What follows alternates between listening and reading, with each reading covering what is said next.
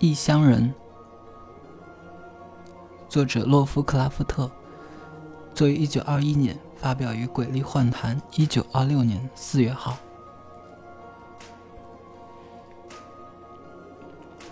那一夜，男爵又做了悲哀的梦，他所有英勇的宾客都逐一变貌，变成魔女、恶魔和肥大的蛆虫。那真是个漫长的噩梦。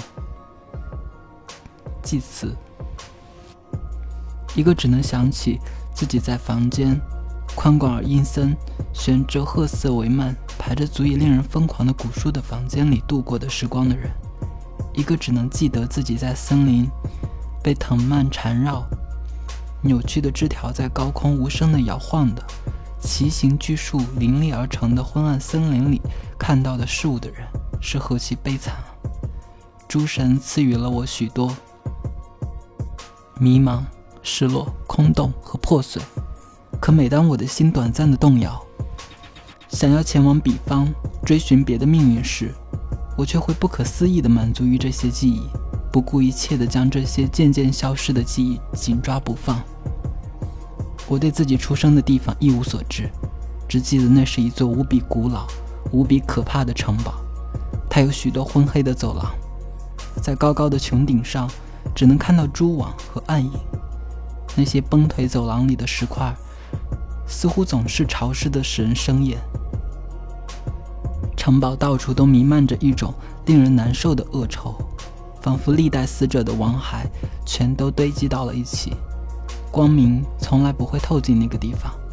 因此，我过去时常会点起一些蜡烛，永不饱足地凝视他们的火光，以求安慰。那些恐怖巨树的高度早已超越了任何一座我能爬上的高楼。它们苍郁的枝叶遮蔽天日，使城中从不见阳光。只有一座黑色的高塔能刺穿树海，直指从未得见的天空。但它的许多地方都已崩塌。除非我在垂直的塔壁上一块石头接一块石头的攀登，否则不可能爬上。我一定在这里住了很久很久，至于具体的时间，则完全无法计测。一定有人在照顾我的日常生活，但我想不起除我以外的任何人。这里的活物只有行动时悄然无声的老鼠、蝙蝠、蜘蛛而已。那些养育我的人，无论是谁，必然都万分古老。因为我一开始对活人的概念就只是那些与我滑稽的相似，但却肢体扭曲、肌肤干瘪，宛如和这座城堡一样衰朽的家伙。我对散乱在城堡深处的石器地窖里的骨片和骸骨早已见怪不怪。我曾捕风捉影地把这些东西和每天发生的事情联系起来，并觉得它们比我从那些发霉的古书里看到的活人彩图更加自然。我从这些书中学到了一切。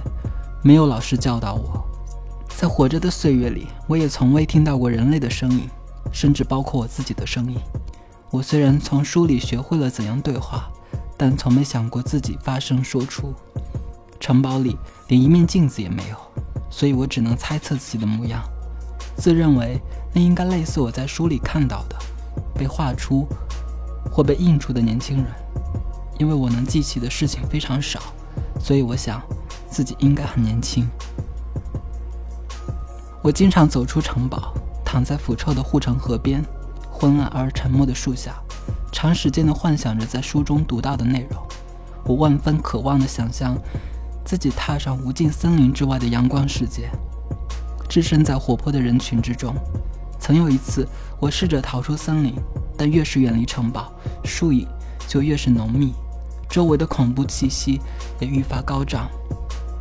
我生怕自己迷失在这漆黑而死寂的迷宫之中，因此就狂乱地跑了回去。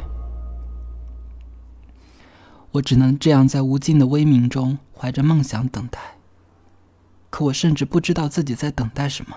在阴霾和孤独中，我对光明的憧憬越来越强，最后达到了疯狂的境界，只好把哀求的手伸向那座刺穿树海、直指未知天空的崩塌黑塔。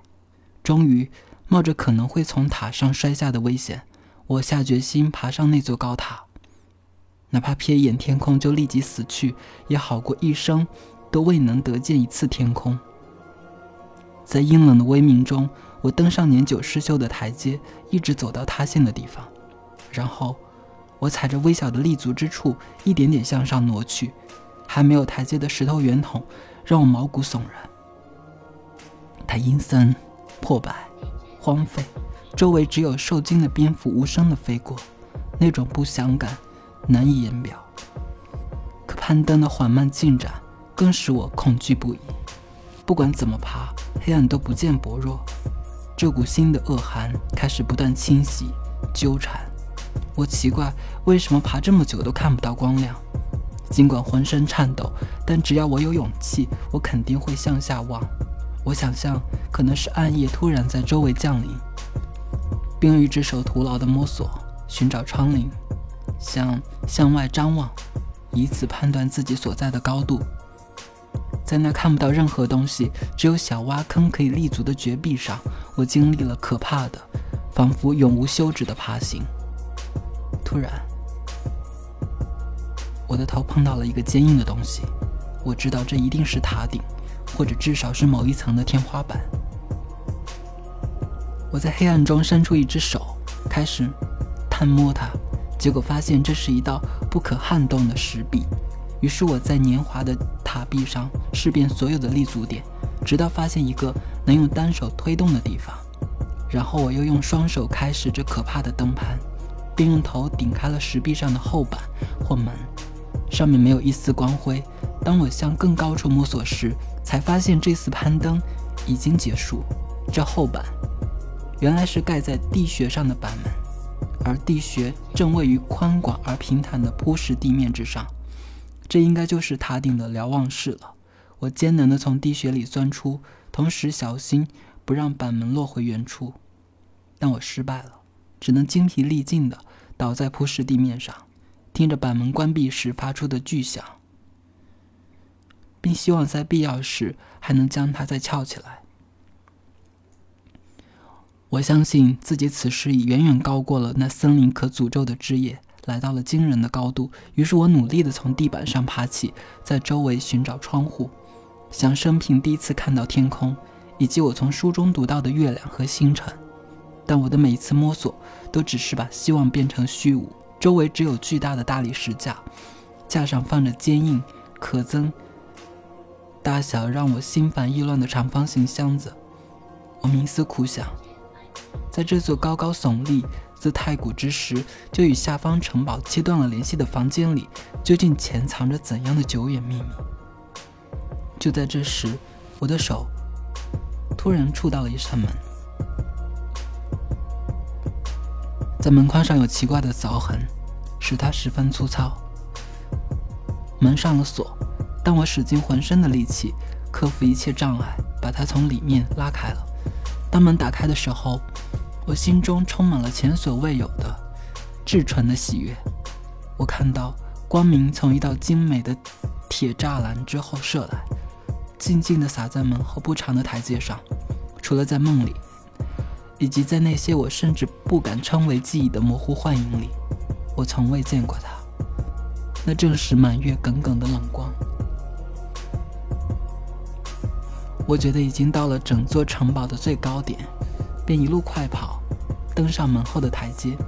刚跑上几级，云朵遮住了月亮，使我绊倒在地。我在黑暗中手脚并用，摸索前行。爬到铁栅边时，周围还是一片黑暗。仔细检查之后，我发现栅门上没有上锁，但我害怕会从自己爬上来的如此之高的地方摔下，所以没有打开它。这时，月亮又出来了。一切冲击中，一切冲击中最能使人狂乱的，无过于那些完全出乎预料、荒诞到极度不可信的冲击了。我经历过的任何恐怖都无法与眼前的景色以及这幅景色的怪异和惊奇所带来的恐怖相比拟。这一景象如此令我骇异，因为它竟然如此平凡。我透过铁栅看到的。不是从巍然的高远之处俯瞰到的令人头晕目眩的树海，而只是从我周围铺展出去的坚实地面，以及铺设在地上的大理石板面和圆柱而已。一座古老石砌教堂的阴影笼罩着这一切，它倒塌的尖塔在月光下散发着幽寂的光。我在几乎无意识之中打开栅门，蹒跚地走上通往两个方向的白沙小道。我的心尽管呆然而错乱，但依然没有放弃对光明的疯狂渴望，哪怕天变地异的惊奇就摆在面前，我也没有停下脚步。我不知道，也不关心现在的这些究竟是疯狂梦境还是幻术，只是决心，无论如何也要目睹光明在眼前绽放。我不知道自己是谁，是什么，正在何处，但当蹒跚地挪动脚步时，我意识到自己前进的方向绝非偶然选择，而是出自某种可怖的潜在记忆。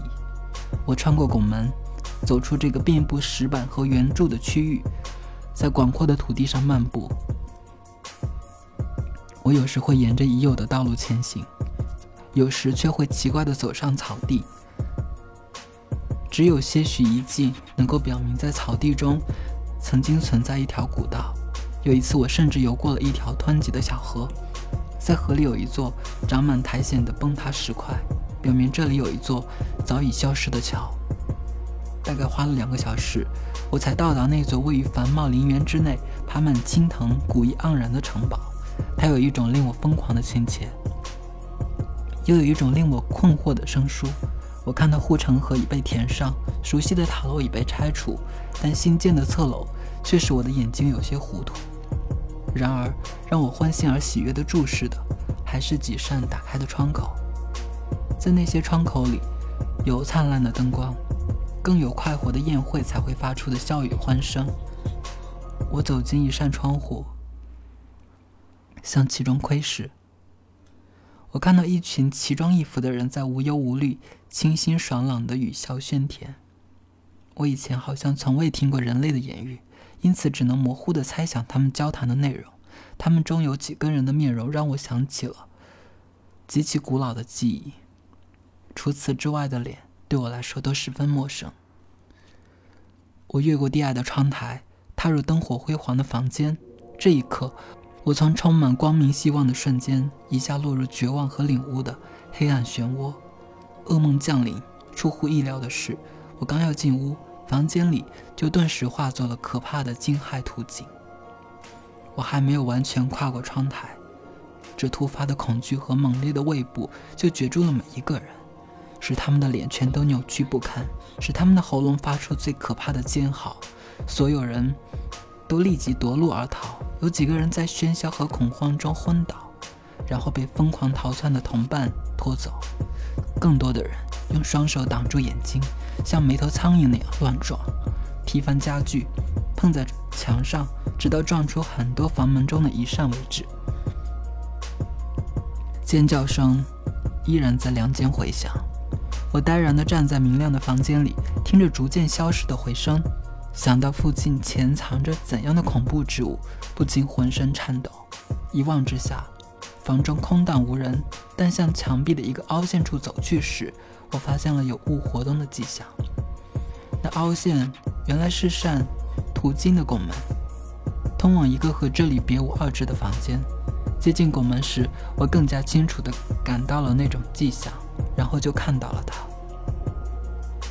我在目睹它的同时，可能是第一次，同时也是最后一次，发出了可怕的嚎叫。这叫声几乎和导致我惊叫的恶音同样阴惨。我竟然直面了那只可怕的、鲜活的、不可想象、不可言表、不可称谓的怪物。那只仅仅露一露脸，就足以使一伙欢乐的宾主瞬间变作一群癫狂的逃亡者的怪物。我无法描述那是个什么样的东西，那简直是肮脏、怪异、嫌恶、畸形和可怕的混合体，是一具衰坏、古老、凄凉不堪的恶鬼之影。